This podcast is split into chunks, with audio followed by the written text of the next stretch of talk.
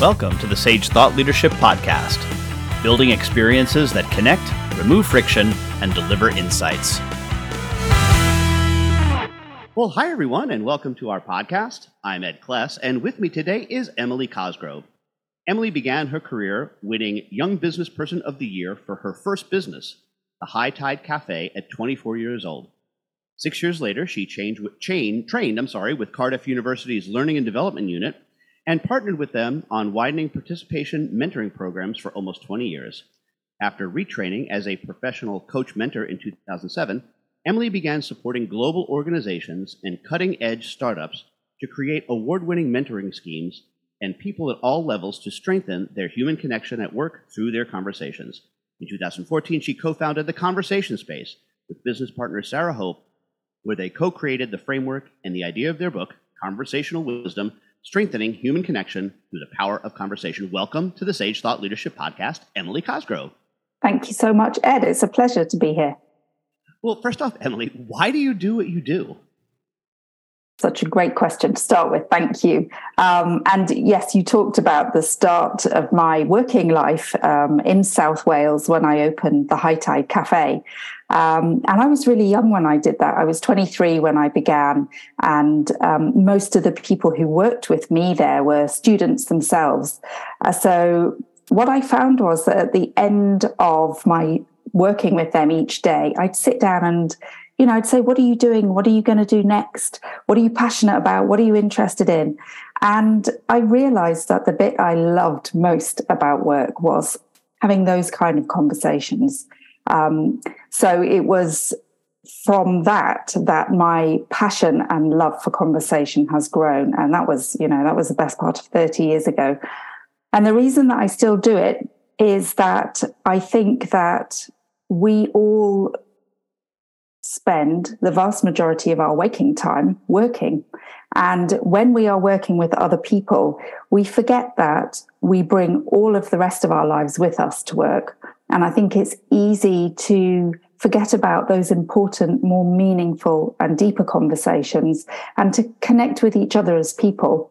So the reason that I do what I do is to help people do that. And I work with leaders, I work with teams, I work with all sorts of different organizations to help them think about the power of the conversation that they can have at every moment of every day and make the most of it. Um, and I think particularly at the moment with the world changing the way it is and, you know, AI uh, and after the pandemic and hybrid working and all the rest of it, I think we are at risk of losing the art of connection and conversation. So um, I have a real passion for it, and that's why I do what I do. Well, expand on that. Tell me a little bit about the title of your book, Conversational Wisdom. Yeah. So when we talk about conversational wisdom, principally we're talking about people and relationships and their connection through their conversation. Um, and we can all, you know, check in with each other at work, um, kind of follow up on tasks, see how performance is going. But I think that we have the opportunity to be wiser in our conversations than just to do that.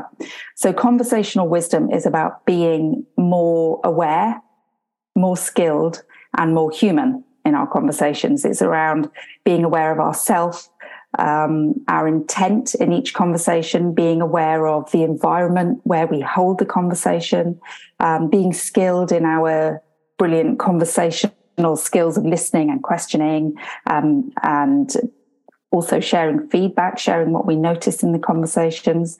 And it's around being human. So being willing to be vulnerable in our conversations, being curious and paying attention to the relationships that we have and how we support them in what we talk about and, and how we speak. And there are different types of conversations, right? There's discussion, dialogue, even debate as a type of conversation. So, can you talk a little bit about that? Yeah, absolutely. Uh, and and there are conversations also that we don't want to have, and often that we, you know, that we don't have. So yes, there are there are kind of there are rules about different conversations, and what we're interested in is moving from kind of um, well debate is important of course. We need to we need to kind of get into those knotty gnarly conversations and really figure out the different opinions and different thoughts. Um, but but i think that it's really critical to come back to um, seeing conversation as a way of exploring and being curious together, even if we don't agree on something. We can have two very different positions and different opinions, but being able to stay in conversation with those rather than just stopping listening and, and turning away from each other. I think it's really essential and really important to be able to stay in them. So yeah, we all have different conversations at work and being able to move them maybe from staying towards the transactional end and more making them more transformational is really important. It helps with engagement, it helps with retention, it helps with performance, it helps with all of these things that are really important in terms of looking after our people in our organizations.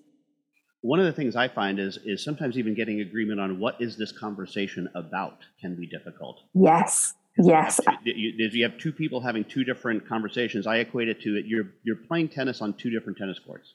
It's so true, isn't it? And just being upfront and transparent about this is my this is my intent for this conversation. This is what I want to talk about, and this is what I hope to do in this conversation. It's so simple, but often we don't do that. Um, but if we take just a moment for us to both share that at the start, then we're both on the same court. And is that a good idea to express intent early on in the conversation? Talk a little bit about that. Yeah, absolutely. I think that, you know, even if it's just a, even if it's just a hey how you doing? conversation you know saying that at the start saying oh it's it's lovely to see you and it'd be really nice just to hear how you are. Um, i've only got five minutes but let's check in. How you doing? You know it's yes because then we know where we are you know we've both uh, understand what we're doing here and the purpose of the conversation. Or if it's about performance being really clear up front about you know uh, it's really important that we talk about this. I want to be able to support you and i want to be able to share what i'm noticing. Then everybody knows where they are and we can have clearer conversation clearer communication.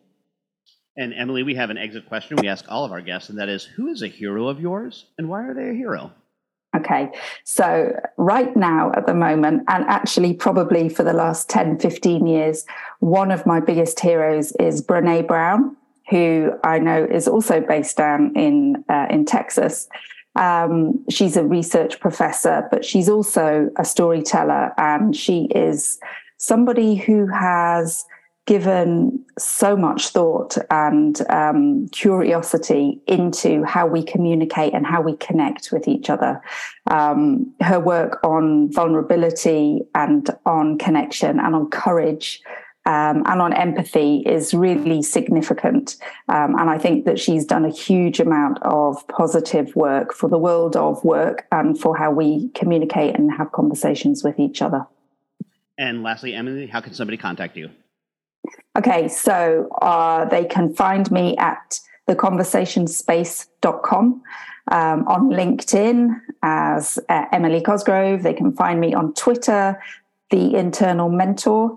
Um, yeah, and to connect in any way, that would be lovely. And they can also find the book uh, called Conversational Wisdom um, at Routledge and at Amazon. It's really easy to find.